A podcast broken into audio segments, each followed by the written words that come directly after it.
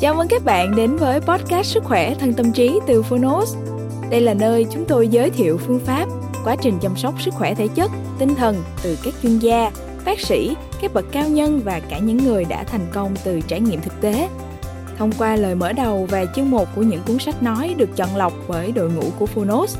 Với podcast này, Phonos hy vọng người nghe sẽ tìm được cho mình những cuốn sách phù hợp, tìm được những kiến thức hữu ích, hướng tới lối sống lành mạnh, tích cực từ đó có một cuộc sống khỏe mạnh, bình an và ý nghĩa. Sức khỏe, thân tâm trí được phát sóng đều đặn vào thứ hai hàng tuần. Mời các bạn cùng đón nghe nhé. Và nếu yêu thích podcast này, đừng quên tải ứng dụng phonos để nghe trọn vẹn cuốn sách cũng như khám phá hàng trăm tựa sách nói khác cùng các nội dung thiền, truyện ngủ, nhạc thư giãn, vân vân. Giờ thì mời bạn lắng nghe chương một của cuốn sách ngày hôm nay nhé.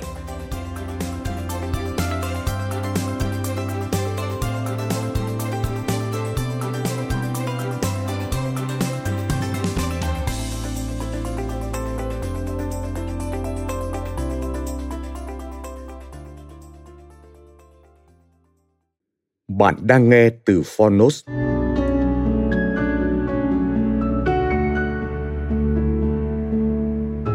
Tiến trình thành nhân, biến đổi, hành trình khám phá nhân tính và phát triển cá nhân dưới lăng kính tâm lý trị liệu.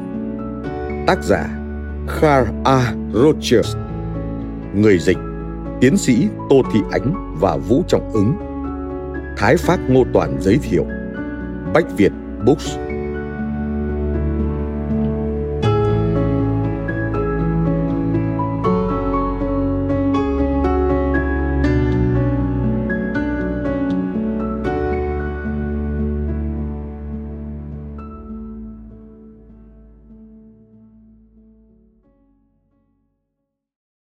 một người chỉ trở nên mạnh mẽ và sáng suốt khi đã thực sự nhận biết và thấu hiểu tất cả những cái xấu, cái ác trong mình, những nỗi đau khổ và bất hạnh của mình. Chấp nhận chúng và lôi chúng ra ánh sáng, chứ không phải tự du mình bằng những lời hô hào xuông hay bằng việc tìm đến trú ngụ trong những trò tiêu khiển giải trí. Mọi sự trốn mình trong một nơi trốn nào đó đều không có tác dụng. Mọi sự vỗ về đều bất khả trước cái xấu, cái ác của con người bằng ý chí dám đối diện với bóng tối trong mình, con người dần trở nên hùng mạnh hơn.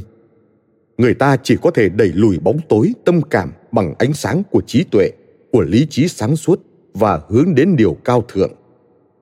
Chúng tôi sẽ cùng bạn đi trên con đường gian nan này. Chào mừng bạn đến với tủ sách tâm lý trị liệu của ibook. Tiến trình thành nhân. Lời ngỏ.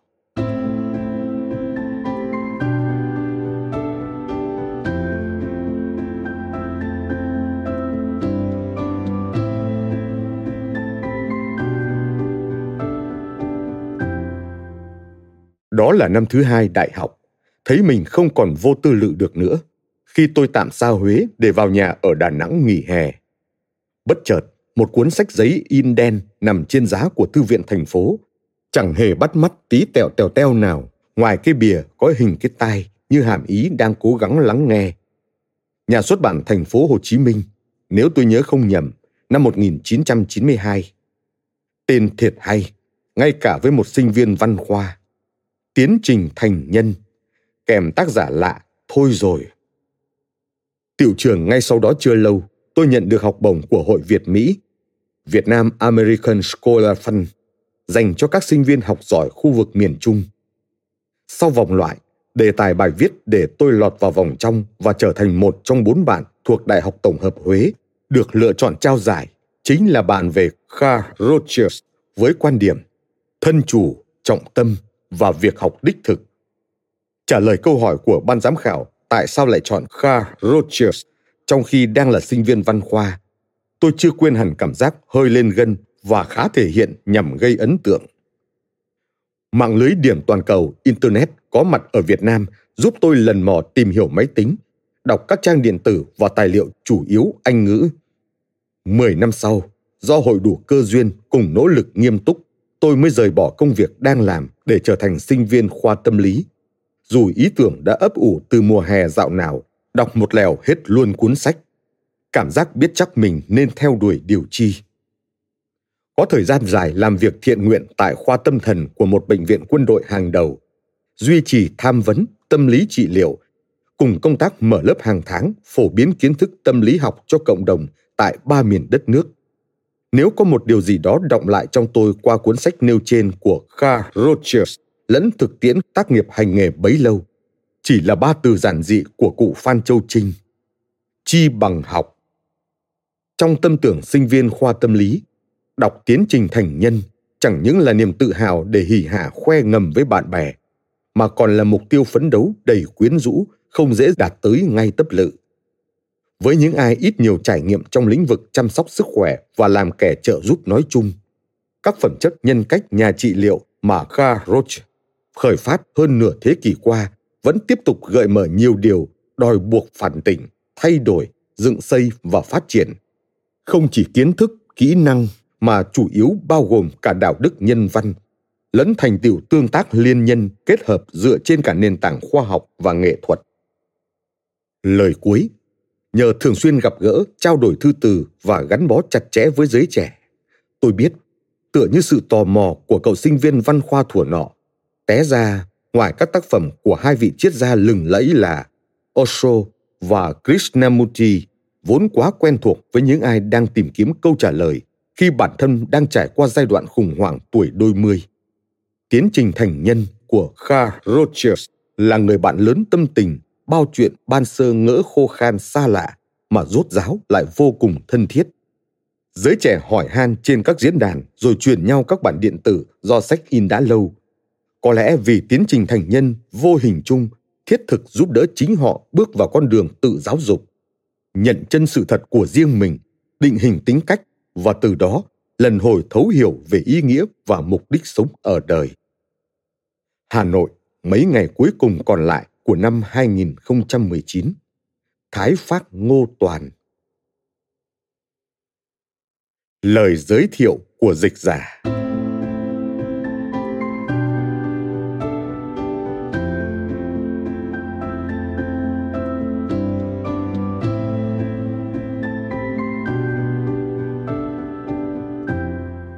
tôi hân hạnh được giới thiệu Tiến trình thành nhân. Bản dịch từ On Becoming a Person, một cuốn sách rất nổi tiếng của nhà tâm lý học Hoa Kỳ Carl Rogers. Carl Rogers sinh năm 1902 tại Oak Park, một vùng ngoại ô của Chicago. Ông bước vào ngành hướng dẫn trẻ em và trị liệu tâm lý năm 1928. Sau khi lấy bằng tiến sĩ tâm lý, ông phụ trách phân khoa nghiên cứu tâm lý trẻ em tại Đại học Rochester. Từ năm 1940 trở đi, Rogers được mời dạy tại Đại học Ohio từ 1940 đến 1945, Đại học Chicago 1945 đến 1947 và Đại học Wisconsin 1957 đến 1963. Những nét chính trong phương pháp trị liệu của ông thành hình trong 10 năm kinh nghiệm với trẻ em và người lớn được trình bày trong cuốn Tư vấn và trị liệu tâm lý 1942.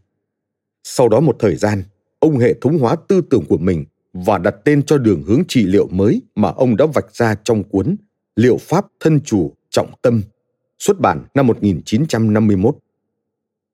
Mười năm sau, năm 1961, với tiến trình thành nhân, Rogers cho in những bài diễn thuyết tiêu biểu nhất cho suy nghĩ của ông trước những vấn đề khoa học triết lý, tâm lý, giáo dục, xã hội được đặt ra cho một nhà tâm lý học và trị liệu trong hơn 30 năm, từ 1928 đến 1961. Mặc dù sau này Rogers có viết thêm rất nhiều, nhưng On Becoming a Person đã có một ảnh hưởng rất lớn khắp thế giới và được coi như sách giáo khoa trong ngành tâm lý trị liệu. Từ năm 1964 cho đến năm 1987, khi ông qua đời, Rogers sống tại La Jolla, California, nơi ông sáng lập Trung tâm Nghiên cứu Con Người. Trung tâm này gồm có 40 chuyên viên tâm lý, xã hội, giáo dục. Họ gặp nhau thường xuyên để trao đổi kinh nghiệm và thực hiện nhiều chương trình chung hướng về mục tiêu nhân bản.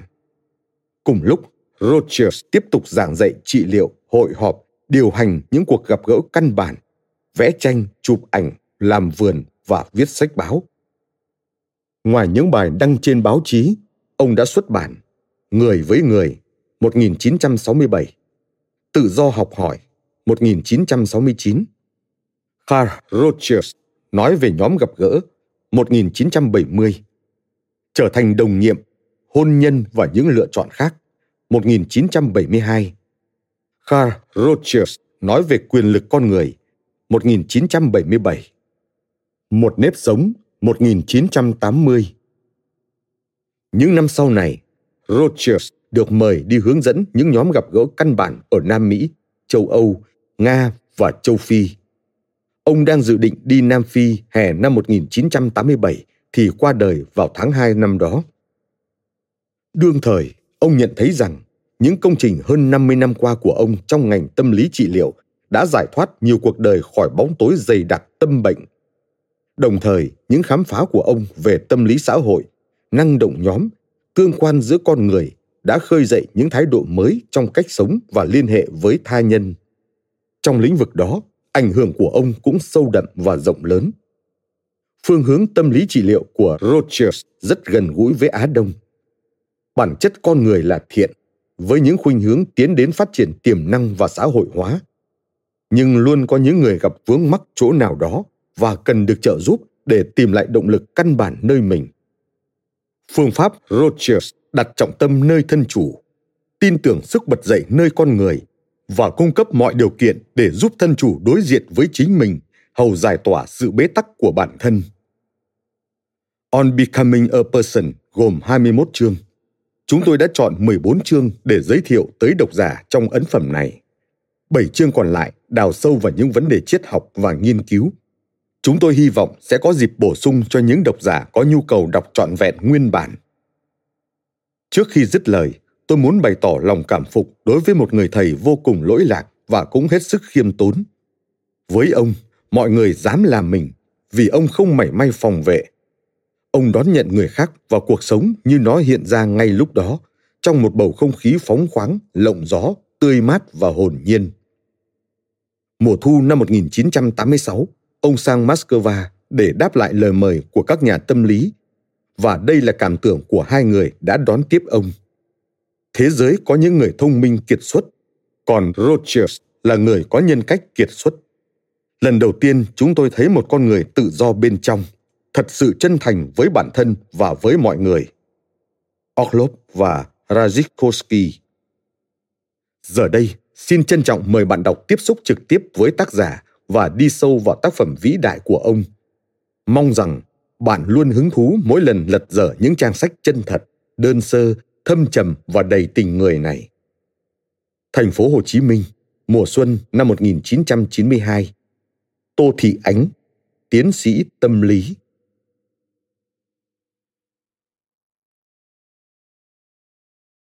Phần 1. Lý thuyết về tâm lý, trị liệu và sự trưởng thành của con người.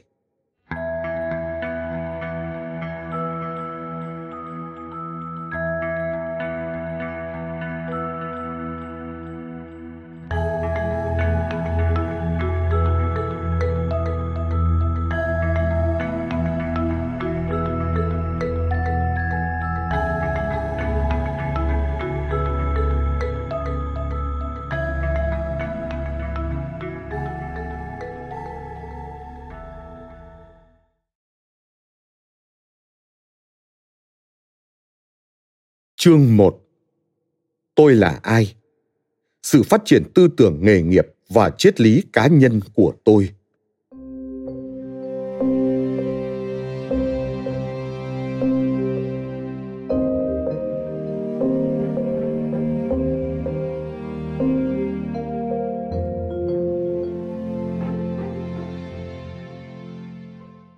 Chương này đúc kết hai buổi diễn thuyết về tôi. Cách đây 5 năm, tôi được mời đến nói chuyện với một lớp trung cấp tại Đại học Brandeis về đề tài Tôi là ai? Thay vì nói về khoa tâm lý trị liệu của tôi. Làm sao tôi có những tư tưởng và trở thành con người hiện nay của tôi? Tôi nhận thấy lời mời trên là một cơ duyên rất nhiều ý nghĩa. Do đó, tôi cố gắng đáp lời yêu cầu đó. Năm ngoái, tổ chức diễn đàn sinh viên tại Đại học Wisconsin cũng đặt lời mời tương tự họ đề nghị tôi nói về cá nhân tôi trong chương trình, những buổi diễn thuyết cuối cùng của họ. Trong dịp trò chuyện này, tôi đã biểu lộ tôi một cách đầy đủ hơn lần trước về những điều học hỏi của riêng tôi, về những chủ đề triết lý mà tôi cho là có ý nghĩa đối với tôi. Trong chương này, tôi đã đúc kết nội dung cả hai buổi diễn thuyết trên và giữ lại tính cách thân mật của lần trình bày đầu tiên. Hai buổi diễn thuyết đã giúp tôi nhận thức được rằng thính giả khao khát muốn biết nhường nào về người diễn thuyết đang trò chuyện hoặc đang giảng dạy cho họ. Vì thế, tôi quyết định mở đầu cuốn sách của mình với chương này.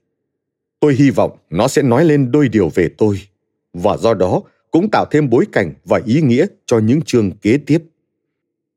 Chủ đề mà nhóm thính giả muốn tôi trình bày là đề tài đây là tôi. Trước lời mời này, tôi cảm thấy nhiều phản ứng khác nhau nhưng có một điều mà tôi muốn nói ra. Tôi cảm thấy vinh hạnh và được đề cao khi có người muốn biết tôi là ai. Tôi có thể quả quyết với bạn rằng đó là một lời mời rất độc đáo và tôi sẽ cố gắng đáp lại với tất cả lòng chân thực của tôi. Vậy, tôi là ai? Tôi là một nhà tâm lý quan tâm đặc biệt đến tâm lý trị liệu từ nhiều năm qua. Thế có nghĩa là gì? Tôi không có ý định làm cho bạn nhàm chán vì phải nghe tôi kể dài dòng về công việc của tôi. Tôi xin trích dẫn một vài đoạn trong lời tựa cuốn sách, liệu pháp thân chủ trọng tâm của tôi, để nói lên một cách chủ quan ý nghĩa của công việc đó. Trong cuốn sách trên, để độc giả có một vài cảm nghĩ về chủ đề của nó, tôi đã viết thế này. Cuốn sách này nói về vấn đề gì? Tôi có thể trả lời rằng, đó là một cuốn sách nói về một kinh nghiệm sống, về những đau khổ và hy vọng âu lo và niềm vui được thể hiện nơi phòng hướng dẫn của nhà trị liệu. Nó cũng nói về sự thuần nhất trong mối tương giao mà mỗi nhà trị liệu thiết lập với thân chủ của mình. Đồng thời cũng đề cập đến những đặc tính chung mà chúng tôi đã tìm được qua những tương giao đó. Cuốn sách này cũng đề cập đến những kinh nghiệm rất cá biệt của mỗi chúng ta. Về một thân chủ trong phòng của tôi đang ngồi bên góc bàn, nỗ lực phấn đấu để được làm mình nhưng cũng rất kinh hoàng, sợ làm mình. Thân chủ đó đang cố gắng đúng với kinh nghiệm hiện tại của mình, nhưng cũng tỏ ra rất run sợ trước viễn cảnh đó. Cuốn sách này nói về tôi, khi đang ngồi ở đây với thân chủ kia, đối diện với y và cùng tham dự vào tiến trình tranh đấu của y một cách sâu xa và nhạy cảm. Nó cũng phản ảnh chính tôi khi tôi buồn phiền về sai lầm của mình trong việc tìm hiểu thân chủ và những khi tôi không thấy được một khía cạnh nào đó trong cuộc sống của y. Những lần tôi thất bại như vậy, tựa như có người ném một vật gì đó vào tấm mạng nhện. Đó là tiến trình đang trưởng thành của thân chủ tôi. Cuốn sách này cũng cho thấy sự vui mừng của tôi khi tôi được đặc ân khai sinh cho một nhân cách, chứng kiến với lòng thán phục sự xuất hiện của một con người mới. Đó là một cuộc khai sinh mà tôi đã góp phần giúp đỡ quan trọng nó cũng đề cập đến cả thân chủ và tôi. Khi chúng tôi cùng ngạc nhiên quan sát những năng lực dường như ăn sâu bén rễ trong vũ trụ. Cuốn sách này, tóm lại, nói về cuộc sống. Một cuộc sống tự phơi bày linh động qua tiến trình trị liệu. Cuộc sống với tất cả sức mạnh mù quáng và khả năng tàn phá kinh khủng của nó. Nhưng cũng cuộc sống ấy có sức bật mạnh mẽ hướng tới sự tăng trưởng nếu có cơ hội thuận tiện.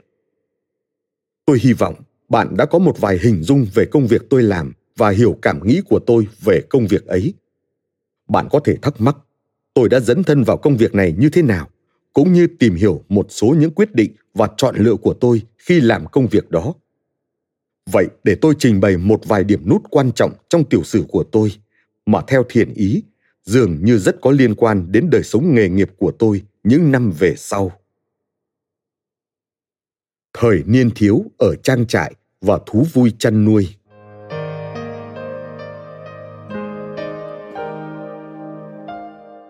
Tôi sinh trưởng trong một gia đình có truyền thống đạo đức tôn giáo nghiêm khắc. Lấy làm việc cần cù là một đức tính được tôn thờ. Tôi là con thứ tư trong số sáu người con trong gia đình. Cha mẹ tôi rất quan tâm đến chúng tôi về mọi phương diện, kể cả cách cư xử của chúng tôi cũng được ông bà kiểm soát chặt chẽ. Gia đình tôi khác hẳn mọi gia đình khác chúng tôi không uống rượu, không khiêu vũ, không đánh bài hoặc coi hát. Ít giao thiệp với chung quanh, chỉ dành thời giờ để làm việc thực nhiều. Đó là quan niệm sống của cha mẹ tôi, và tôi cũng chấp nhận như vậy. Riêng tôi tôi cũng có lúc phải khó khăn thuyết phục các con tôi tin rằng nước ngọt cũng có chút hương vị tội lỗi nhẹ nhàng. Và bây giờ, tôi còn nhớ cái cảm tưởng hư hỏng của tôi khi lần đầu tiên tôi uống chai nước pop chúng tôi đã sống vui vẻ trong gia đình nhưng không hòa đồng với nhau tôi là một cậu bé khá cô đơn chỉ miệt mài đọc sách suốt thời trung học chỉ hẹn hò với bạn gái hai lần. Khi tôi lên 12 tuổi, cha mẹ tôi mua một nông trại và dọn nhà đến đó vì hai lý do. Trước hết, cha tôi sau khi trở thành một doanh nhân giàu có muốn có một trang trại để giải trí. Quan trọng hơn nữa, theo tôi thì dường như cha mẹ tôi nghĩ rằng một gia đình có con ngày một khôn lớn như tôi phải tránh xa những cám dỗ của đời sống thành thị. Sống ở đó, tôi phát triển được hai lợi thú. Chúng có lẽ đã ảnh hưởng thực sự đến công việc sau này của tôi. Tôi từng say mê những con mối thường bay về đêm và trở thành một chuyên viên về các giống mối đẹp như Luna, Polyphemus, Cecropia và các giống khác sống trong những khúc gỗ. Tôi từng chuyên tâm nuôi những con mối mà tôi bắt được. Qua công việc chăm nuôi tỉ mỉ này, tôi dần nhận thức được một chút niềm vui lẫn cả thất vọng của một nhà khoa học khi cố gắng quan sát thiên nhiên.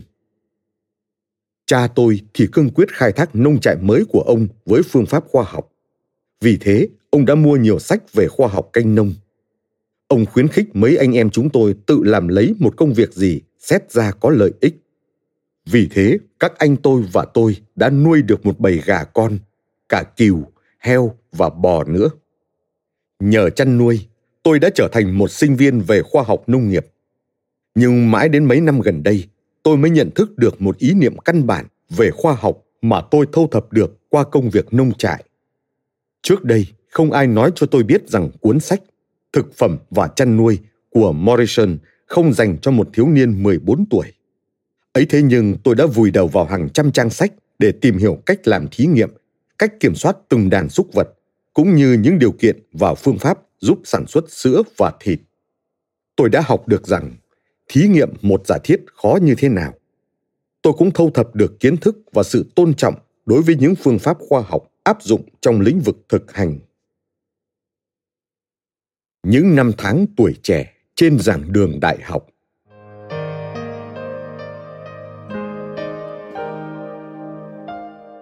tôi bắt đầu theo học ngành canh nông tại Đại học Wisconsin. Một trong những điều mà bây giờ tôi còn nhớ rõ nhất đó là lời tuyên bố hùng hồn của một giáo sư nông khoa về vấn đề học hỏi và sử dụng những sự kiện.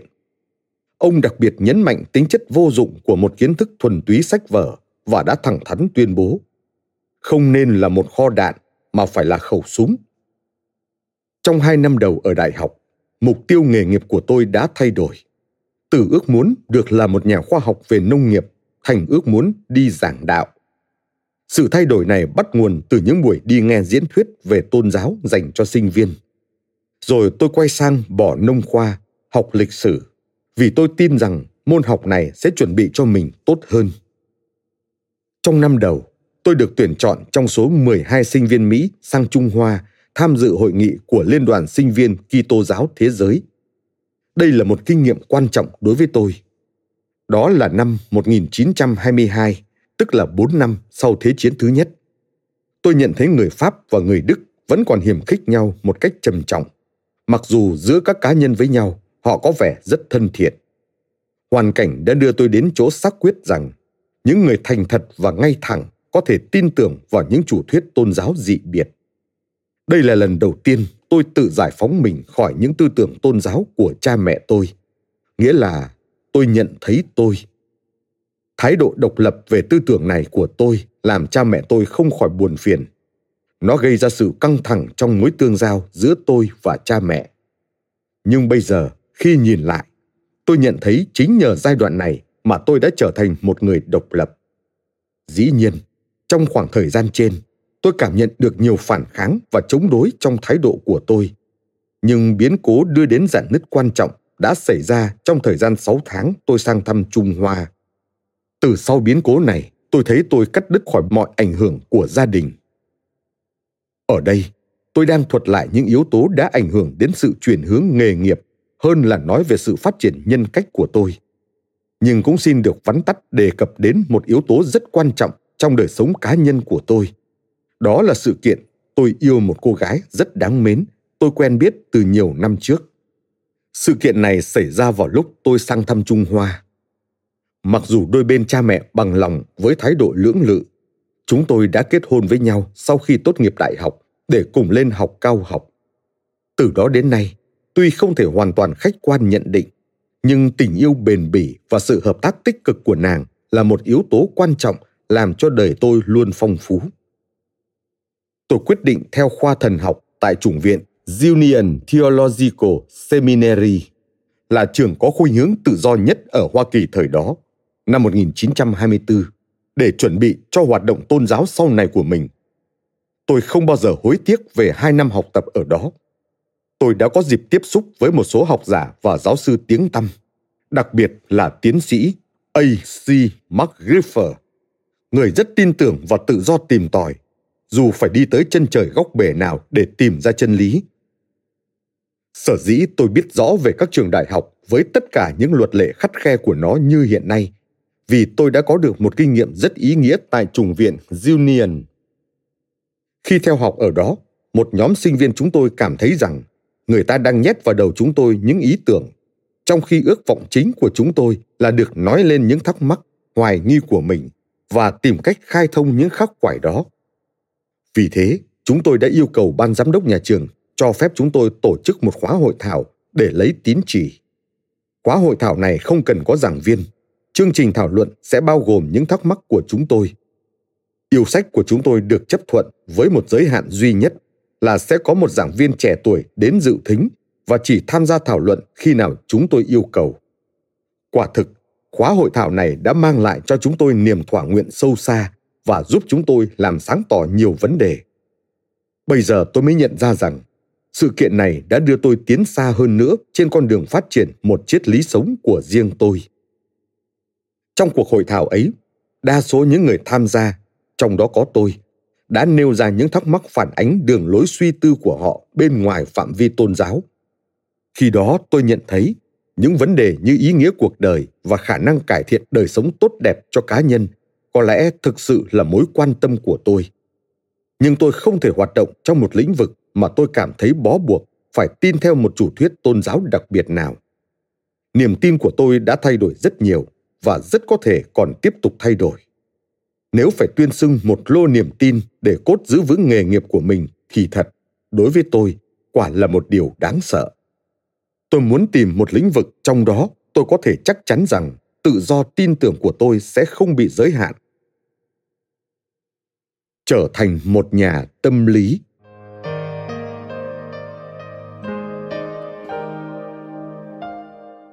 những lĩnh vực đó là lĩnh vực nào khi theo học tại chủng viện Union, tôi đã bị lôi cuốn bởi những bài giảng thuyết về tâm lý và tâm trị liệu, là những môn học đang bắt đầu phát triển vào thời bấy giờ. Các ông Godwin Watson, Harrison Elliot và Marian Kenworthy là những người có nhiều đóng góp cho môn học trên. Tôi cũng theo thêm nhiều khóa học nữa tại trường sư phạm thuộc Đại học Columbia. Tôi học về triết lý giáo dục với giáo sư William Kilpatrick và bắt đầu thực hành trị liệu cho trẻ em dưới sự hướng dẫn của giáo sư Retta Hollingwood. Lúc ấy tôi lại thấy công việc hướng dẫn trẻ em lôi cuốn tôi, nên sau đấy tôi đã chuyển hướng sang ngành đó. Từ đây tôi bắt đầu coi mình là một nhà tâm lý trị liệu. Tôi chọn công việc này với một ý thức khá mơ hồ. Nói đúng hơn, tôi đơn thuần bị lôi cuốn bởi những việc đang làm. Thời gian ở trường sư phạm, tôi xin được một học bổng nội trú tại Viện Hướng dẫn trẻ em. Đây là cơ sở mới thiết lập do Quỹ Thịnh Vượng chung bảo trợ. Tôi vẫn thường ghi nhớ mãi năm đầu tiên tôi sống trong viện này. Lúc ấy, cơ sở còn ở trong tình trạng luộm thuộm. Ai muốn làm gì mặc ý. Tôi nhận thấy tinh thần hiếu động của Freud thể hiện nơi ban giám đốc nhà trường, gồm các ông David Levy và Lawson Larry. Xung đột trầm trọng với quan điểm hoàn toàn khách quan và khoa học thể hiện mạnh mẽ ở trường sư phạm lúc bấy giờ. Khi nhìn lại, tôi thấy quả thật mình đã học hỏi được một kinh nghiệm quý giá nhờ giải quyết xung đột đó trong chính tôi. Khi rời khỏi viện tôi dẫn thân hoạt động trong hai lĩnh vực hoàn toàn khác biệt nhau và cả hai lĩnh vực này sẽ không bao giờ hội tụ. Vào cuối thời gian nội trú, tôi may mắn kiếm được một việc làm để giúp đỡ gia đình tôi. Mặc dù lúc đó tôi chưa hoàn tất văn bằng tiến sĩ. Sự kiện này thật đáng ghi nhớ đối với tôi. Ở thời kỳ đó, công việc không phải dễ kiếm. Tôi làm việc như một nhà tâm lý cho ban nghiên cứu trẻ em, thuộc cơ quan ngăn ngừa sự độc ác với trẻ em của Đại học Rochester ở New York. Có ba nhà tâm lý làm việc ở đây và tôi được trả lương 2.900 đô la mỗi năm.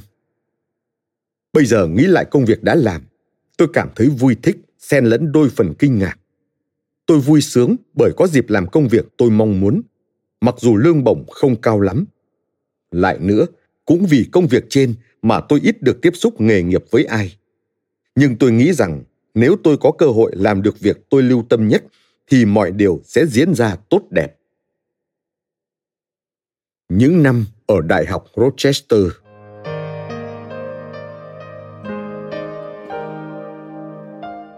Thời gian 12 năm ở Đại học Rochester là khoảng thời gian vô cùng quý giá.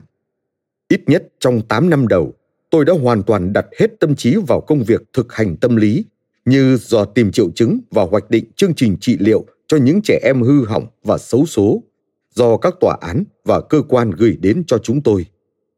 Đây là quãng thời gian tương đối cô lập vì nghề nghiệp. Bởi lẽ, mối quan tâm duy nhất của tôi lúc đó là làm sao trị liệu hữu hiệu hơn cho các thân chủ của chúng tôi. Chúng tôi đã sống với những thất bại cũng như những thành công để từ đó học hỏi được nhiều điều hơn.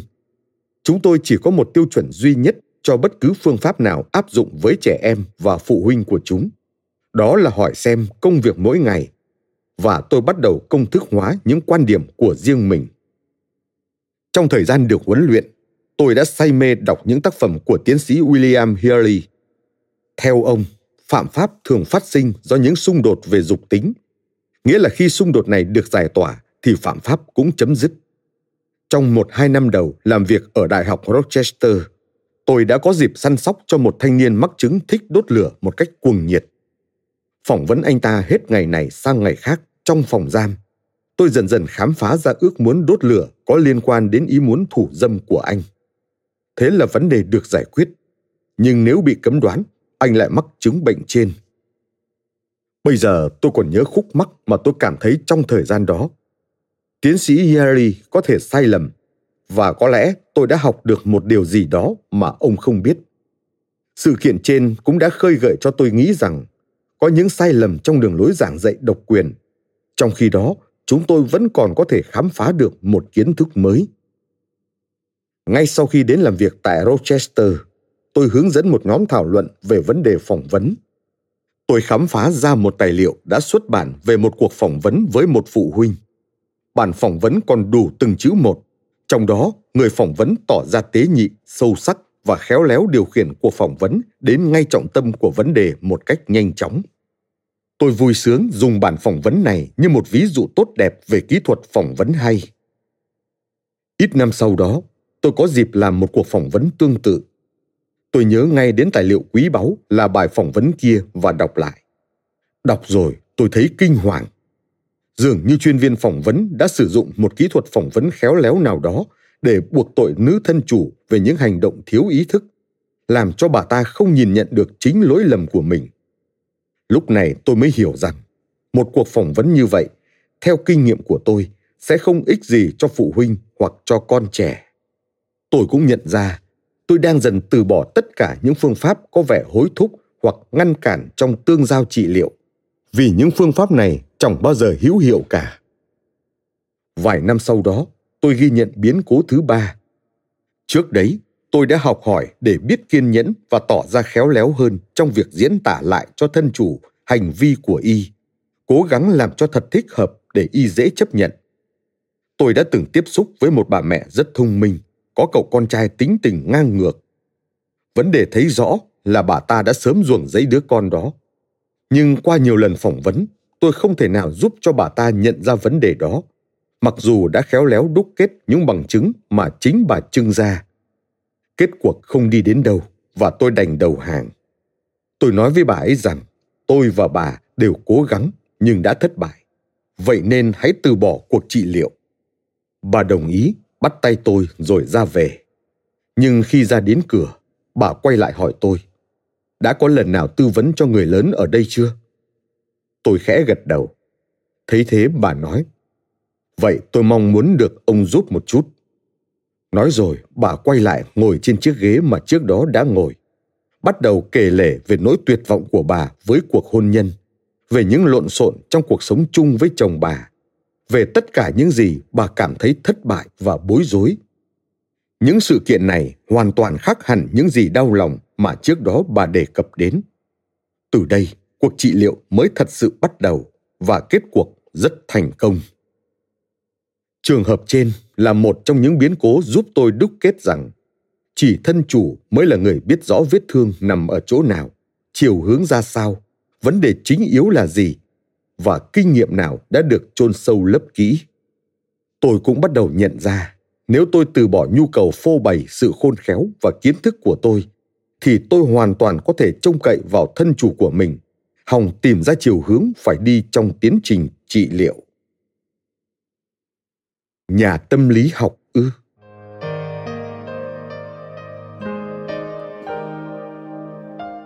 trong thời gian này, tôi cũng bắt đầu nghi ngờ mình trong vai trò một nhà tâm lý đại học rochester cho tôi biết rõ là công việc tôi đang làm lúc đó không phải là công việc về tâm lý và giới chức đại học này cũng không quan tâm gì đến việc giảng dạy của tôi tại phân khoa tâm lý. Tôi có đến tham dự những buổi họp của Hiệp hội Tâm lý Hoa Kỳ. Ở đây, tôi thấy rất nhiều tài liệu về phương pháp học tập của những chú chuột bạch với những cuộc thí nghiệm mà tôi thấy dường như không liên can gì đến công việc tôi đang làm lúc đó. Tuy nhiên, những chuyên viên về tâm lý xã hội ở đây dường như có chung một quan điểm với tôi. Vì thế, tôi đã tham gia tích cực vào công việc xã hội ở nhiều phạm vi khác nhau. Nhưng phải chờ cho tới ngày Hội Tâm lý ứng dụng được thành lập, tôi mới thực sự trở thành một nhà tâm lý hoạt động tích cực. Tôi bắt đầu giảng dạy cho phân khoa xã hội học về phương pháp làm sao tìm hiểu và giải quyết những vấn đề của trẻ em. Sau đó, phân khoa giáo dục cũng muốn đưa giáo trình của tôi vào hệ thống giáo trình của họ. Trước khi tôi rời Đại học Rochester, phân khoa tâm lý học cũng yêu cầu được dùng giáo trình của tôi để giảng dạy. Nghĩa là cuối cùng cũng chấp nhận tôi với tư cách một nhà tâm lý học. Gợi lại những kinh nghiệm này, tôi nhận ra tôi đã cương quyết như thế nào trong việc chọn lựa đường hướng riêng của mình, thay vì bận tâm đến chuyện có nên hòa mình theo người khác hay không. Tôi không tiện nói ở đây việc thiết lập một trung tâm hướng dẫn riêng biệt tại Đại học Rochester – cũng như kể lại cuộc tranh chấp gay go với một số bác sĩ tâm thần. Đây chỉ là những rắc rối về quản trị và không có ảnh hưởng nhiều đến việc phát triển tư tưởng của tôi. Học hỏi từ các con tôi.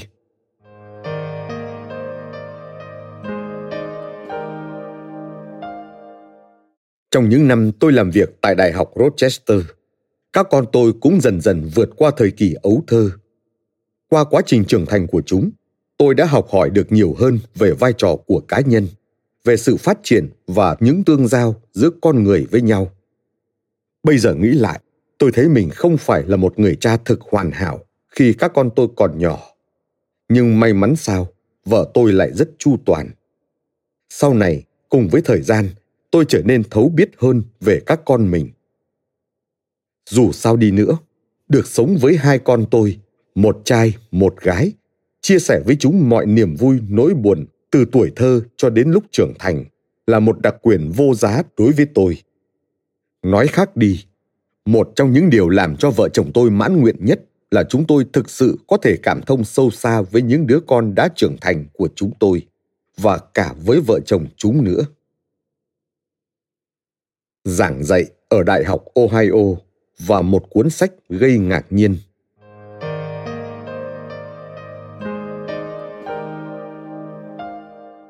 Năm 1940, tôi nhận một chức vụ ở Đại học tiểu bang Ohio. Lý do duy nhất đại học này mời tôi là tác phẩm trị liệu trẻ em mà tôi đã viết trong những dịp đi nghỉ. Vượt ngoài mong đợi của tôi Đại học Ohio đã cho tôi hưởng chọn quy chế giáo sư thực thụ. Điều này làm tôi rất ngạc nhiên. Tôi rất phấn khởi với nhiệm vụ giảng dạy ở bậc đại học này. Chính nhờ sự nỗ lực giảng dạy những điều đã học hỏi được về việc cư xử và khải đạo cho sinh viên tốt nghiệp ở Đại học Ohio, lần đầu tiên tôi bắt đầu ý thức rằng có lẽ tôi đã phát triển được một quan điểm riêng do kinh nghiệm đem lại. Khi tôi tìm cách làm sáng tỏ một vài tư tưởng này qua một tài liệu viết tại Đại học Minnesota vào tháng Chạp năm 1940, tôi đã gặp phải phản ứng rất mạnh mẽ. Sự kiện này đã lần đầu tiên mang đến cho tôi kinh nghiệm rằng tư tưởng mới lạ của tôi dù có vẻ rất hấp dẫn với tôi, nhưng có thể là một đe dọa đối với người khác. Hơn thế nữa, tôi cũng cảm thấy nghi ngờ và bối rối không ít khi thấy mình trở thành mục tiêu của những chỉ trích, những bênh vực hoặc chống đối của dư luận.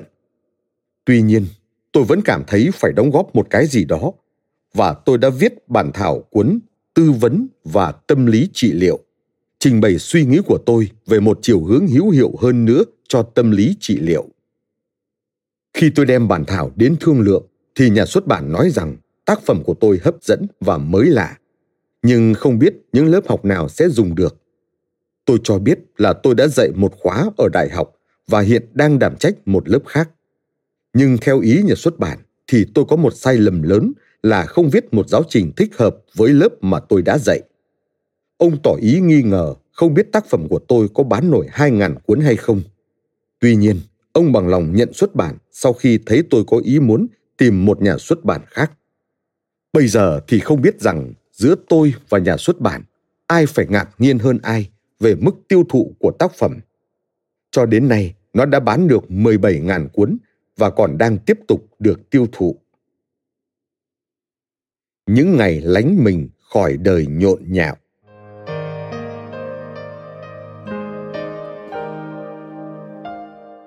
Cho đến nay, tôi đã viết thành tài liệu tất cả những gì tôi dạy trong 5 năm ở Đại học Ohio, 12 năm ở Đại học Chicago và 4 năm ở Đại học Wisconsin.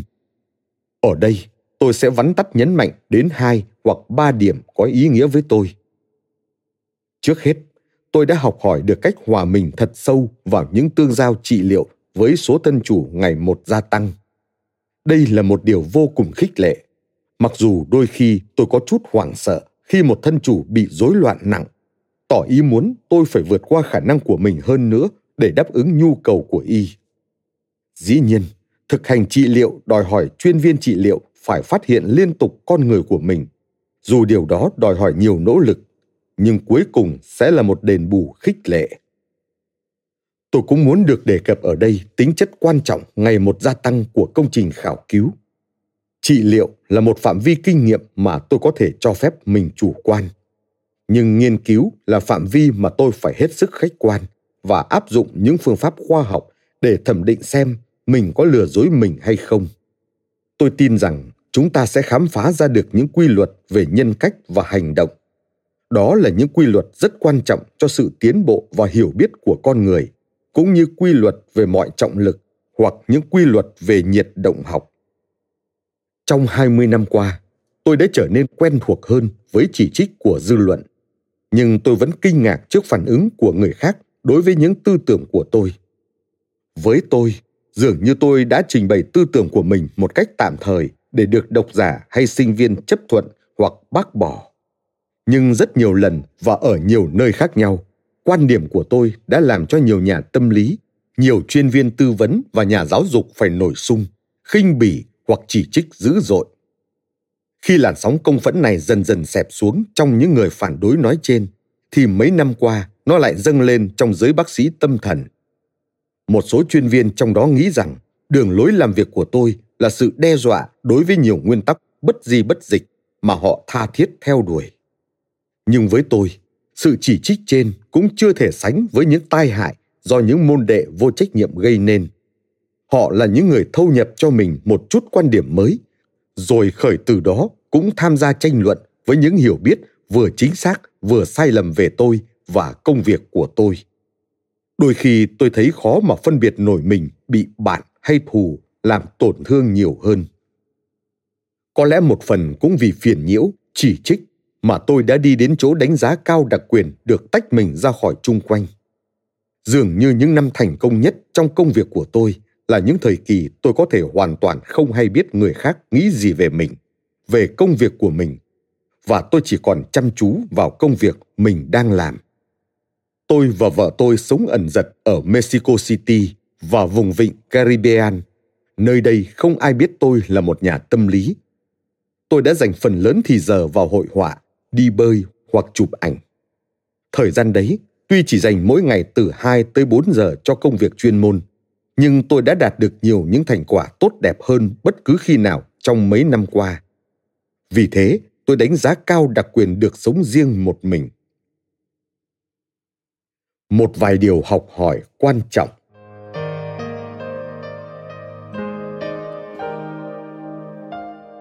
Trên đây là một vài nét đại cương về đời sống nghề nghiệp của tôi.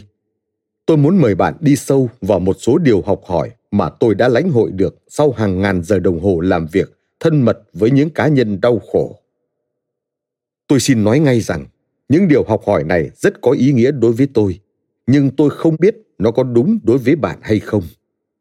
Tôi không có ước vọng trình bày những điều này như một kim chỉ nam cho bất cứ ai. Phần tôi, tôi nhận thấy rằng khi có ai sẵn sàng nói cho tôi biết một ít điều về những đường hướng nội tâm của người đó thì điều này rất có giá trị đối với tôi nếu nó giúp tôi nhận thức thêm rằng những đường hướng của tôi không giống như vậy trong tinh thần đó tôi xin cống hiến những điều học hỏi này ở mỗi trường hợp tôi đều tin rằng những điều này đã một phần nào hướng dẫn hành động và niềm xác tín trong tôi khá lâu trước khi tôi ý thức rõ được như vậy. Đó là những điều học hỏi lẻ tẻ và chưa đầy đủ. Nhưng tôi chỉ có thể nói được rằng, hiện giờ và từ trước đến nay, những điều học hỏi này rất quan trọng đối với tôi. Tôi liên tục học đi học lại những điều đó. Thường khi tôi không hành động đúng với nó, nhưng sau đó tôi vẫn ước muốn được áp dụng như vậy hơn nữa, tôi cũng thường không nhận ra một hoàn cảnh mới có thể áp dụng được những điều học hỏi này. Thực ra, những điều học hỏi này không cố định mà luôn luôn thay đổi.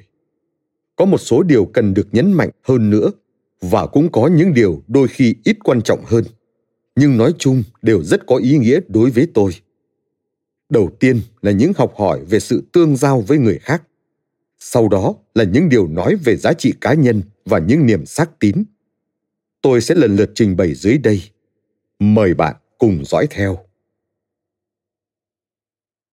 Những học hỏi liên quan đến sự tương giao với người khác.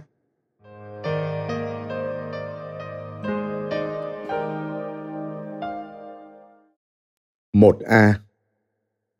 Trong khi tiếp xúc với người khác, tôi nhận thấy rằng nếu tôi hành động có vẻ như không trung thực là tôi, thì kết cuộc chẳng giúp ích gì cho ai cả. Nghĩa là, nếu tôi thực sự bực mình và gay gắt, mà lại làm ra vẻ bình thản, vui vẻ, thì chẳng ích gì. Cũng chẳng lợi ích gì khi tôi làm ra vẻ biết câu trả lời, trong khi thực sự mù tịt, hoặc tôi trong lòng chống đối, nhưng lại vờ tỏ ra yêu thương kẻ khác. Mặt khác, nếu tôi hốt hoảng và bất an, nhưng lại tỏ ra rất tự chủ, thì cũng chẳng ích gì cho ai nói cách khác, trong tương giao của tôi với tha nhân, nếu tôi cố mang mặt nạ để che giấu tâm trạng thực sự bên trong mình, thì mối tương giao chẳng đem lại kết quả hữu ích nào. Nghĩa là, tôi không thể thiết lập được những giao hảo tốt đẹp với người khác. Đây là điều tôi thực sự lĩnh hội được qua quá trình tham vấn trị liệu, nhưng đúng ra tôi chưa thực hành nó một cách triệt để. Thực tế cho thấy, những lỗi lầm của tôi trong những tương giao cá nhân cũng như những lần tôi không giúp ích được cho người khác, hầu hết bắt nguồn từ một số thái độ phòng vệ của tôi, hoặc cách ứng xử bề ngoài có phần mâu thuẫn với cảm nghĩ thực của tôi. 2a điều thứ hai tôi lĩnh hội được là, nếu tôi có thể chấp nhận lắng nghe chính tôi và hành động đúng là tôi, thì tôi thấy có hiệu quả hơn. Mấy năm qua, tôi đã học hỏi để biết lắng nghe mình một cách thích đáng hơn vì thế, bây giờ tôi biết được tôi đang cảm thấy gì.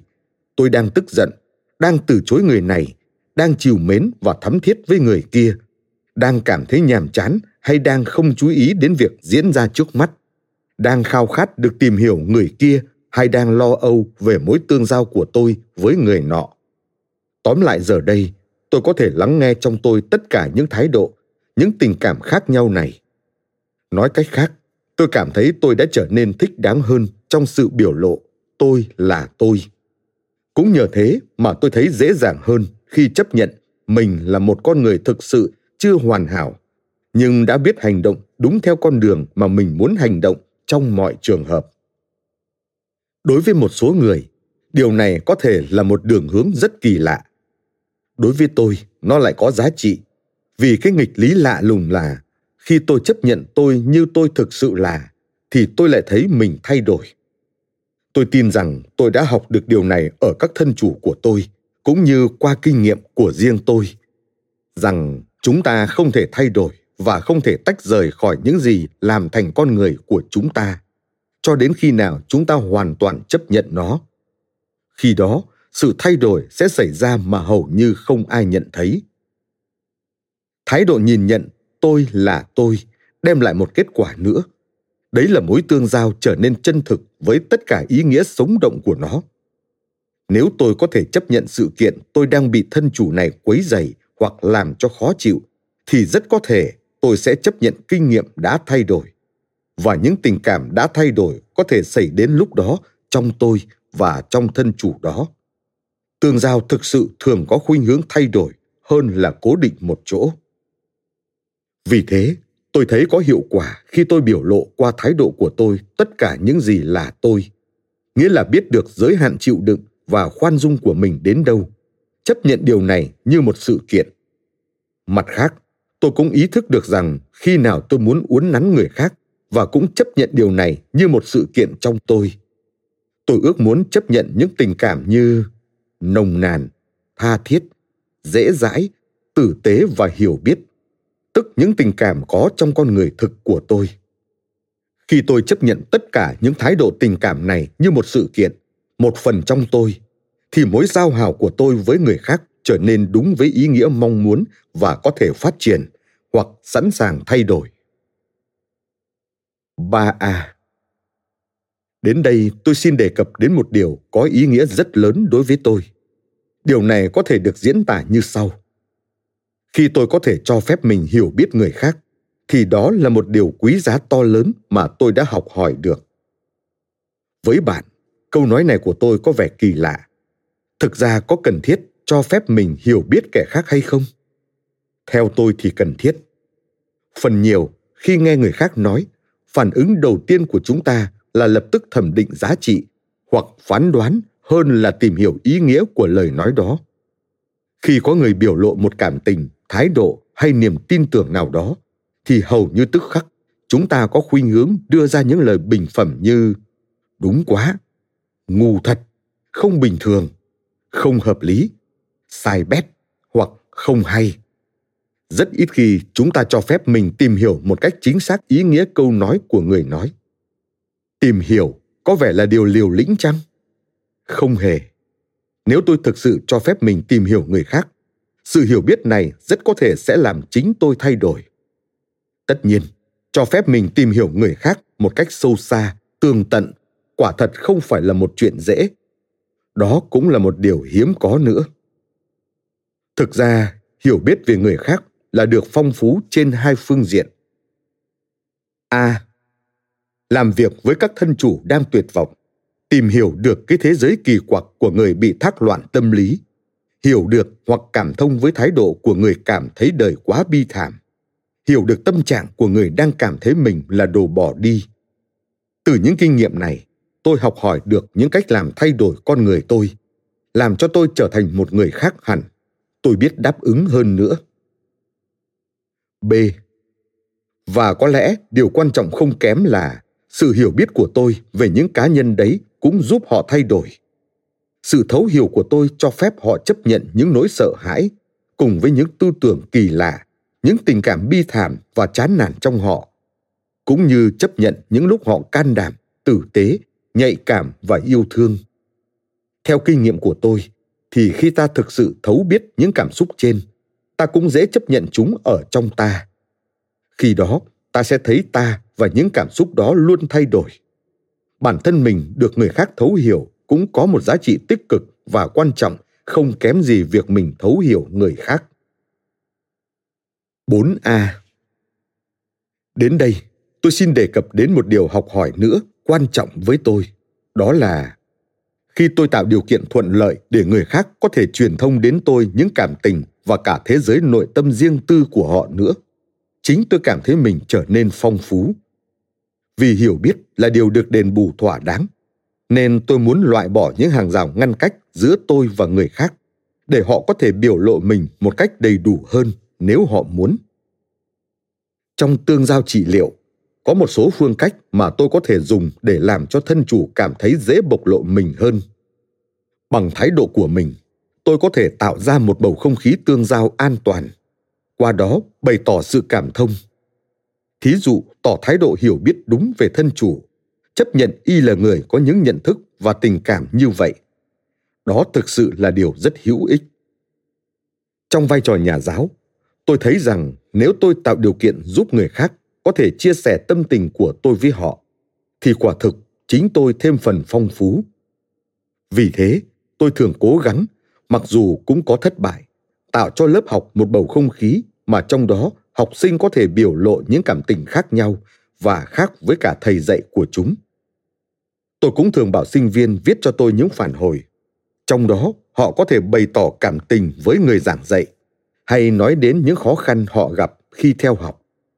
Những bày tỏ phản ứng này không liên can hay ảnh hưởng gì đến thứ hạng của họ. Đôi khi, trong một khóa học, những buổi diễn giảng được đón nhận với những phản ứng trái ngược nhau. Có sinh viên thì tuyên bố, không khí của lớp học này làm em cảm thấy một thứ tình cảm nổi loạn khó diễn tả một sinh viên ngoại quốc khác lại nói, lớp chúng ta đã theo một phương pháp học tập khoa học và mang lại hiệu quả. Nhưng đối với những sinh viên từ lâu vẫn quen được giảng dạy bằng phương pháp diễn giảng và chăm chú nghe thầy dạy như chúng em, thì phương pháp mới này không sao có thể hiểu được. Chúng em chỉ quen nghe giảng viên, rồi thụ động ghi chép và nhớ thuộc lòng những giảng khóa để đi thi. Dĩ nhiên là phải mất một thời gian lâu để sinh viên bỏ những thói quen cũ của mình dù cho những thói quen đó có tốt đẹp và hữu ích hay không. Được nghe những cảm nghĩ rất trái ngược nhau như thế này là một điều khích lệ lớn đối với tôi. Tôi cũng ghi nhận sự kiện trên ở những nhóm học tập do tôi chủ sướng. tôi mong muốn giảm bớt nỗi sợ sệt hoặc thái độ phòng vệ để các nhóm viên có thể biểu lộ tình cảm của mình một cách tự do. Đây là một điều thích thú đã đưa tôi đến một quan niệm hoàn toàn mới về vai trò điều khiển. 5A Đến đây, tôi xin trình bày một điều học hỏi nữa rất quan trọng với tôi trong công tác hướng dẫn. Điều học hỏi này được tóm tắt như sau. Khi tôi có thể chấp nhận một người khác thì đó là một phần thưởng lớn lao. Kinh nghiệm cho tôi biết rằng thực tình chấp nhận một người cùng với tất cả tình cảm của người đó chắc chắn không phải là điều dễ dàng liệu tôi có thể cho phép một người gây hấn với tôi không liệu tôi có thể chấp nhận người đó với thái độ nhìn đời khác hẳn thái độ của tôi không? Liệu tôi có thể chấp nhận y khi thấy y tỏ ra khâm phục tôi và muốn sống theo tôi? Tất cả vấn đề chấp nhận là thế đó. Muốn chấp nhận không phải là chuyện dễ. Ngay cả con em, cha mẹ, vợ chồng chúng ta, cảm nghĩ khác chúng ta chúng ta cũng đã khó chấp nhận rồi. Sở dĩ thế vì mỗi người chúng ta do ảnh hưởng của môi trường trưởng thành đều muốn tin rằng người khác cũng phải cảm, nghĩ và tin như mình. Do đó, chúng ta thường khó lòng cho phép thân chủ hay sinh viên của chúng ta khác chúng ta, hoặc sử dụng kinh nghiệm theo đường lối riêng của họ.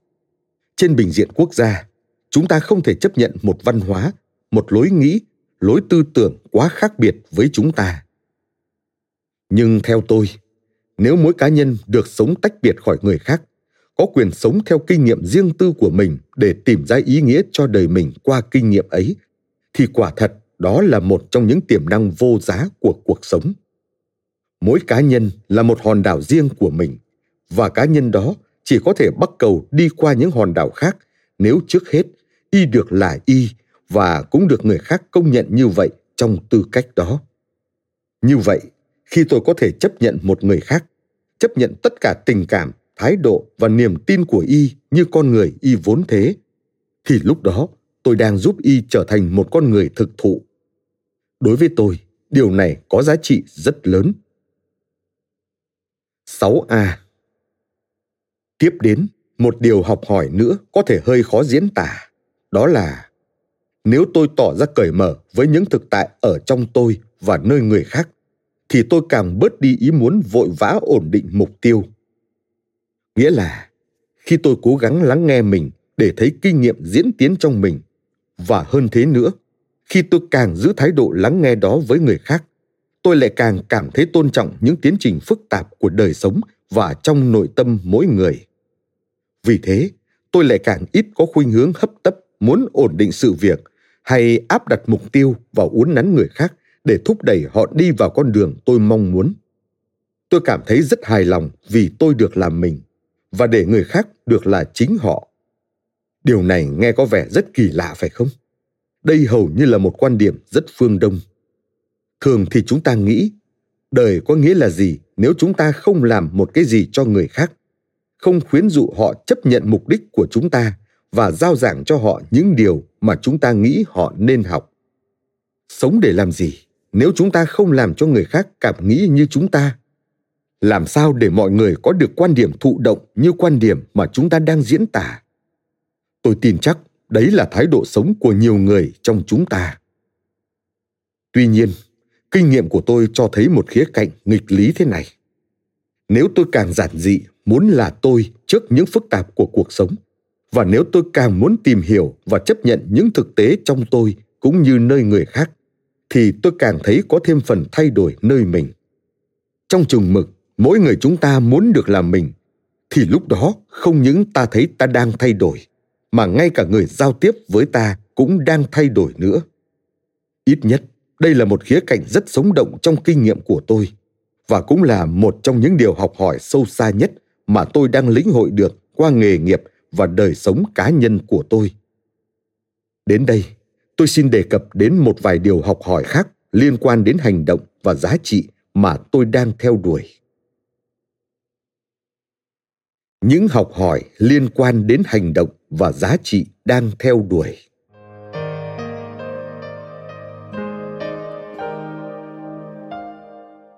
Một b. Trước hết là điều tôi có thể tín nhiệm, kinh nghiệm của tôi.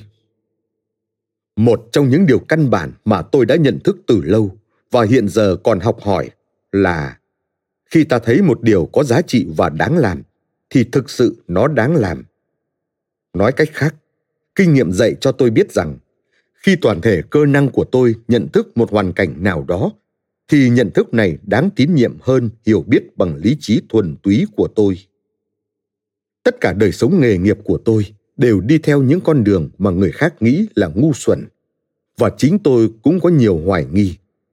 Nhưng tôi không bao giờ hối tiếc đã đi những con đường tôi thấy là đúng, dù đôi khi tôi vẫn thường cảm thấy cô đơn hoặc ngu xuẩn tôi nhận thấy rằng khi tôi tín nhiệm một nhận thức nào đó không phải do trí thông minh điều khiển tôi đã tìm thấy sự khôn ngoan trong hướng đi tôi thấy rằng khi tôi đi theo một trong những con đường không thông thường này vì thấy nó đúng thì các đồng nghiệp của tôi cũng đi theo tôi trong năm, mười năm và tôi không còn cảm thấy cô đơn độc hành nữa.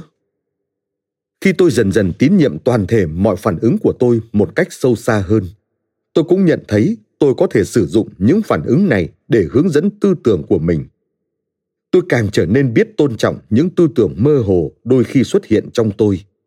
Chúng dường như rất có ý nghĩa tôi tin rằng những tư tưởng không rõ rệt đó sẽ dẫn đưa tôi đến những chân trời quan trọng tôi nghĩ đến những tư tưởng đó bằng thái độ, tín nhiệm toàn thể kinh nghiệm của mình mà tôi cho rằng còn khôn ngoan hơn cả lý trí tôi chắc nó cũng có thể sai lầm, nhưng có lẽ ít sai lầm hơn tâm trí của tôi.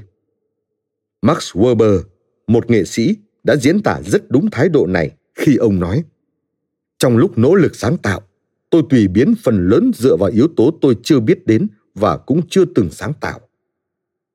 Tôi cũng nhận thấy rằng sự thẩm định giá trị của người khác không giúp hướng dẫn gì cho tôi. Sự phán đoán của người khác cũng không bao giờ là một hướng dẫn đối với tôi mặc dù ta cũng nên lắng nghe và chấp nhận họ. Đấy là một điều học hỏi khó hấp thụ. Tôi còn nhớ, trước kia một nhân vật trí thức mà tôi xem như một tâm lý gia uyên thâm hơn tôi rất nhiều, đã có lần nói rằng tôi sai lầm khi quyết định chọn ngành tâm lý trị liệu, rằng nghề này chẳng bao giờ đưa tới đâu, và ở cương vị một nhà tâm lý, tôi sẽ không có cơ hội thực hành nghề nghiệp. Trong mấy năm sau, đôi khi tôi cũng có dịp thấy rằng, dưới con mắt một số người, dường như tôi là một thứ lang y giả hiệu. Hành nghề không có giấy phép. Tác giả của một mớ lý thuyết tai hại về trị liệu. Một người thích quyền lực, một nhân vật huyền bí. Và tôi cũng thấy, việc người ta khen tặng tôi quá mức cũng làm tôi bối rối cực độ.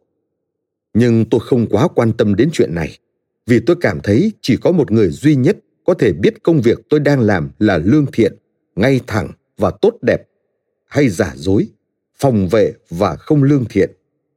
Người đó chính là tôi.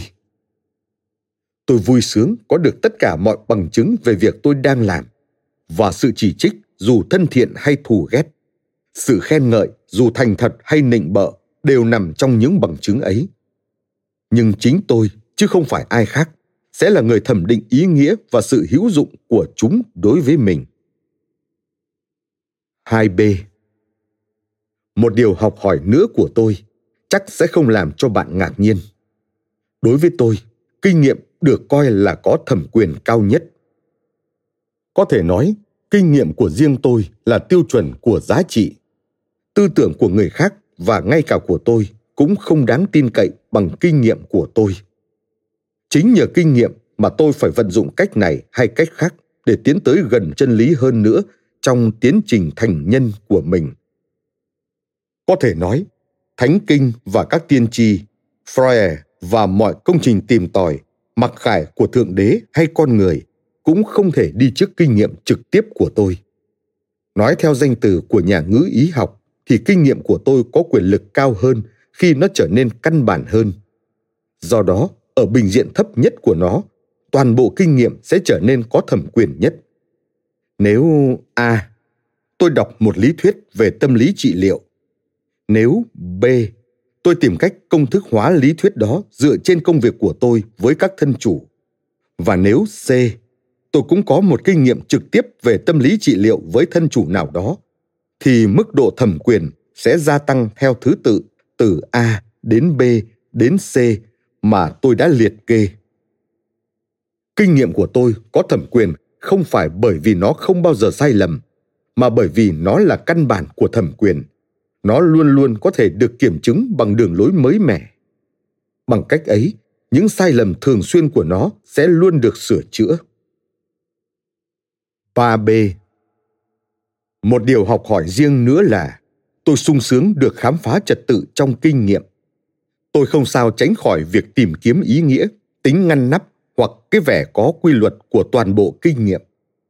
Chính thái độ tò mò này đưa tôi đến chỗ công thức hóa những điều tôi đã trình bày và tôi rất thích thú được tò mò như vậy. Nhờ đó, tôi đã tìm ra sự ngăn nắp trong công việc bề bộn của các chuyên viên trị liệu trẻ em và hoàn thành tác phẩm Vấn đề trị liệu cho trẻ. Sự tò mò ấy cũng đưa tôi đến chỗ công thức hóa những nguyên tắc tổng quát để có thể áp dụng trong tâm lý trị liệu và tham chiếu để viết một số sách báo bài vở. Nó cũng hướng dẫn tôi thí nghiệm nhiều loại hình thức, quy luật mà tôi gặp trong kinh nghiệm của mình – nó khích lệ tôi đề ra những lý thuyết nhằm sắp xếp kinh nghiệm có được và áp dụng trật tự này vào những lĩnh vực mới, tuy chưa khám phá nhưng có thể được thí nghiệm thêm nữa. Có thể nói, tôi đã nhận thức được rằng cả công trình nghiên cứu khoa học và phương pháp kiến tạo lý thuyết đều nhằm sắp đặt trật tự bên trong của những kinh nghiệm quan trọng. Nghiên cứu là một nỗ lực bền bỉ nhằm tìm ra ý nghĩa và trật tự qua những biểu lộ của kinh nghiệm chủ quan. Tôi thực sự lấy làm mãn nguyện khi được chiêm ngưỡng vũ trụ trong trật tự, cũng như hiểu được những liên hệ lớp lang của thiên nhiên. Tôi dốc tâm vào nghiên cứu và kiến tạo lý thuyết cốt để thỏa mãn nhu cầu nhận thức và ý nghĩa, một nhu cầu chủ quan của tôi nhưng đôi khi tôi cũng nghiên cứu vì muốn thỏa mãn người khác, muốn thuyết phục những đối thủ hoặc những người hoài nghi, muốn tiến bộ về nghề nghiệp, muốn có uy tín hay vì những lý do khác. Những sai lầm trong phán đoán và hoạt động giúp thuyết phục tôi thêm tin tưởng mạnh mẽ rằng chỉ có một lý do tốt đẹp để theo đuổi hoạt động khoa học. Đó là nhu cầu tìm hiểu ý nghĩa của mọi sự đang hiện hữu trong tôi. 4b một điều học hỏi nữa, tôi đã mất lâu ngày để hấp thụ được. Đó là mọi sự kiện đều thân hữu. Hầu hết các nhà tâm lý trị liệu, đặc biệt là các nhà phân tâm học, khẳng khái từ chối điều tra một cách khoa học về công việc trị liệu của họ, hoặc không cho phép người khác làm như vậy. Tôi có thể hiểu được thái độ này vì tôi cũng từng cảm thấy như vậy. Đặc biệt trong những cuộc điều tra đầu tiên tôi còn nhớ rõ nỗi thấp thỏm, âu lo, chờ đợi kết quả. Giả sử giả thuyết của mình không đúng, giả sử quan niệm của mình sai lầm, hoặc giả sử ý kiến của mình không chứng minh được. Mỗi khi giả sử như vậy, bây giờ nhìn lại, tôi thấy dường như trước đây tôi đã coi những sự kiện như những kẻ thù đáng sợ, như những điều mang lại tai họa. Có lẽ tôi phải mất một thời gian dài để nhận thức được rằng những sự kiện đều rất thân thiện trong bất cứ lĩnh vực nào. Một sự kiện hiển nhiên nhỏ bé cũng có thể đưa ta đến gần kề chân lý hơn. Và được gần kề chân lý thì chẳng bao giờ lại là một điều tai hại hoặc bất mãn. Vì thế, mặc dù tôi vẫn ghét phải điều chỉnh lại tư tưởng của mình, cũng như không dễ dàng từ bỏ những đường lối nhận thức và quan niệm cũ. Nhưng ở một mức độ thâm sâu nào đó, tôi vẫn nhìn nhận rằng học tập có nghĩa là chấp nhận những điều chỉnh như vậy dù cho đó là một kinh nghiệm đau lòng, nhưng luôn luôn đưa đến cái gì thỏa thích hơn. Một cái gì chính xác hơn về cách hiểu đời, hiểu người và hiểu mình. Chính vì thế đối với tôi, hiện nay một trong những lĩnh vực hấp dẫn nhất cho suy tư và hoài nghi là lĩnh vực tôi không thấy xuất hiện bóng dáng một số tư tưởng nòng cốt của tôi. Hiểu được khía cạnh khúc mắc của sự kiện này đã giúp tôi xích lại gần chân lý một cách thích thú hơn tóm lại, tôi thấy chắc chắn rằng mọi sự kiện đều là những thân hữu của tôi. 5b một điều học hỏi nữa có thể coi là thích thú nhất, vì nó làm cho tôi thấy mình giống người khác một cách rõ rệt, có thể diễn tả thế này. Cái gì có vẻ cá nhân nhất thì cũng lại phổ quát nhất. Nhiều lần nói chuyện với sinh viên, với nhân viên điều hành, hay phải viết lách điều gì tôi đã biểu lộ tâm tình tôi một cách riêng tư đến nỗi tôi nghĩ rằng không ai có thể hiểu được vì nó có vẻ riêng của tôi quá. Hai trường hợp điển hình như vậy là lần viết bài tựa cho cuốn liệu pháp thân chủ trọng tâm và bài viết nhân vị hay khoa học. Trong hai trường hợp này, tôi có dịp nhận thấy chính cái mà tôi cho là cá nhân tôi nhất, người khác khó lòng hiểu được, thì thực ra lại là một tâm tình được nhiều người đồng cảm điều này đã đưa tôi đến chỗ tin tưởng rằng cái gì có vẻ cá nhân nhất, mang vẻ độc đáo riêng của mỗi người chúng ta nhất, lại là yếu tố được người khác lĩnh hội một cách sâu xa nhất, nếu được chia sẻ hoặc phải biểu lộ ra. Các nghệ sĩ và thi sĩ là những người dám biểu lộ cái độc đáo của chính họ, và vì vậy họ cũng dễ dàng khơi gợi được nhiều sự đồng cảm nhất.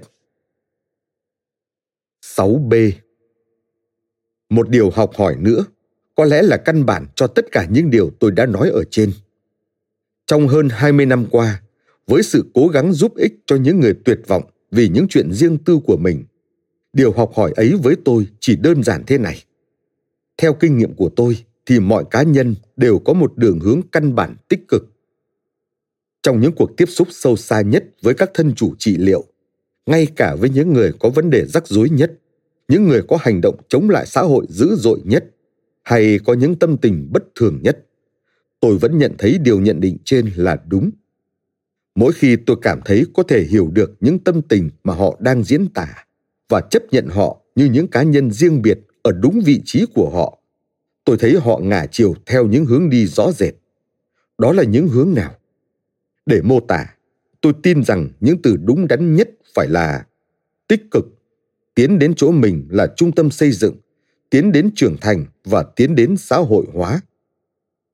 Tôi còn nhận thấy, cá nhân càng được thấu hiểu và chấp nhận bao nhiêu, thì y càng tiến tới chỗ gỡ xuống những mặt nạ giả dối mà y vẫn đeo trước cuộc đời. Và y càng tiến theo chiều hướng đi lên tích cực hơn. Tôi không hề lạc quan quá mức về nhân bản. Tôi hoàn toàn ý thức rằng, ngoài thái độ phòng vệ và sợ hãi bên trong ra người ta ai cũng có thể và đã từng có những hành động được coi là tàn bạo và phá hoại kinh khủng, là ấu trĩ, là làm tổn thương và chống lại xã hội. Nhưng một trong những kinh nghiệm khích lệ nhất đối với tôi là được làm việc với những cá nhân đó. Từ đấy khám phá ra những khuynh hướng tích cực mạnh mẽ nơi họ, cũng như trong tất cả chúng ta, nơi đáy sâu tâm hồn. 7b tôi xin kết thúc bằng một điều học hỏi sau cùng. Ở khía cạnh tích cực nhất, cuộc sống là một tiến trình luôn trôi chảy và thay đổi. Trong đó không có gì là nhất thành bất biến. Ở trong tôi, cũng như ở các thân chủ của tôi, cuộc sống phong phú nhất khi nó là một tiến trình đang trôi chảy. Trải nghiệm điều này vừa làm ta say mê, cũng làm ta lo sợ tôi nhận thấy mình sung mãn nhất là khi tôi để cho dòng suối kinh nghiệm lôi cuốn tôi theo chiều hướng đi lên, tiến tới những mục đích mà tôi chỉ mới ý thức lờ mờ. Để mình trôi đi với dòng suối kinh nghiệm và cố gắng tìm cách thấu hiểu tính cách phức tạp luôn luôn thay đổi của nó, ta sẽ thấy là không có điểm cố định nào cả. Khi có thể ở trong một tiến trình như vậy, tôi thấy rõ là không có một hệ thống niềm tin nào thực sự hoàn tất cả cũng không có những nguyên tắc nào có thể được gọi là bất di bất dịch trong tôi. Đời sống luôn được hướng dẫn bằng sự hiểu biết và sự giải thích luôn thay đổi của kinh nghiệm trong tôi. Nghĩa là cuộc sống luôn luôn đang trong tiến trình hình thành. Vì thế, tôi nhận thấy rõ là tôi không thể khuyến khích hay thuyết phục người khác tin theo một thứ triết lý, niềm tin hay nguyên tắc nào tôi chỉ có thể cố gắng sống theo sự giải thích ý nghĩa hiện tại của kinh nghiệm riêng tôi và cố gắng cho người khác được quyền phát triển cái tự do nội tâm của họ. Từ đó, tìm được sự giải thích có ý nghĩa cho kinh nghiệm riêng của họ. Nếu có một điều được coi là chân lý, thì tôi tin rằng tiến trình tìm kiếm cá nhân trên đây phải nhằm hướng đó. Và đây cũng là điều tôi đã kinh nghiệm trong một phạm vi giới hạn.